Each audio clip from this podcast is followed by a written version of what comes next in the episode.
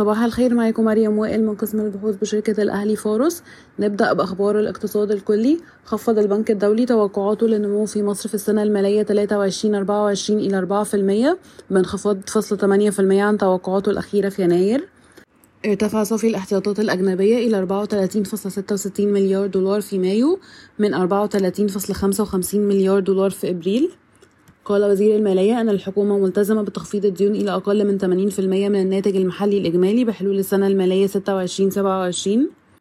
ارتفع عجز الموازنة إلى 5.55% من الناتج المحلي الإجمالي إلى 545.7 مليار جنيه في, تسع في أول تسع شهور من 22-23 مقابل 4.89% في الفترة المقارنة من العام الماضي. تمثل حصيلة الضرائب 80% من إيرادات مصر وتمثل مصاريف الفوائد 40% من نفقات الدولة. وقعت مصر صفقة مع شركة مصدر الإماراتية لمشروع طاقة الرياح بقيمة 10 مليار دولار لإنتاج 10 جيجا وات من الكهرباء في غرب سوهاج في غضون أربع سنوات. تستهدف وزارة الكهرباء جذب استثمارات من القطاع الخاص بقيمة 13 مليار جنيه في السنة المالية 23-24 ننتقل لأخبار القطاعات والشركات. تخطط شركة هليوبلس تقسيم قطعة أرض هليو بارك التي تبلغ مساحتها 1695 فدان إلى أراضي أصغر تبلغ مساحتها 200 فدان على الأقل. وعرض هذه الأراضي على المستثمرين قبل نهاية عام 2023 وتهتم شركة الدار العقارية بهليو بارك وفقا لوسائل الإعلام المحلية.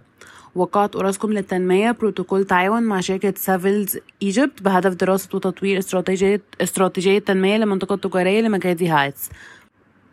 سجل صافي أرباح شركة دايس 16.5 مليون جنيه في الربع الأول من عام 2023 مقارنة ب 94 مليون جنيه في الربع الرابع من عام 2022 وخسائر قدرها 7 مليون في الربع الأول من عام 2022 سجلت الإيرادات خلال الربع الأول 689 مليون جنيه وده ارتفاع تقريبا 80% على أساس سنوي و2.5% على أساس ربع سنوي وكان مدعوم بارتفاع أسعار القطاع المحلي وقطاع التصدير وزيادة الأحجام من القطاع المحلي.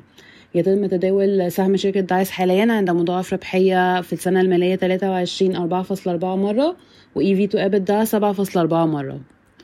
وفقا لوسائل الإعلام المحلية جهاز قطر للاستثمار سوف يستحوذ على حصة شركة المصرية اتصالات في فودافون مصر على مرحلتين من خلال شركة أوريدو عمان التابعة لجهاز قطر للاستثمار قررت الشركة المصرية لنقل الكهرباء تعديل عقدين لتوريد وتركيب الكابلات والمعدات الكهربائية لمراعاة التغييرات في أسعار الصرف والتقلبات في أسعار المواد الخام بما في ذلك عقد consortium إنرجيا كيبل والسويدي وبلغ إجمالي قيمة العقد بعد التعديل 326 مليون جنيه مقابل 290 مليون جنيه بعد إضافة 500 متر من الكابلات.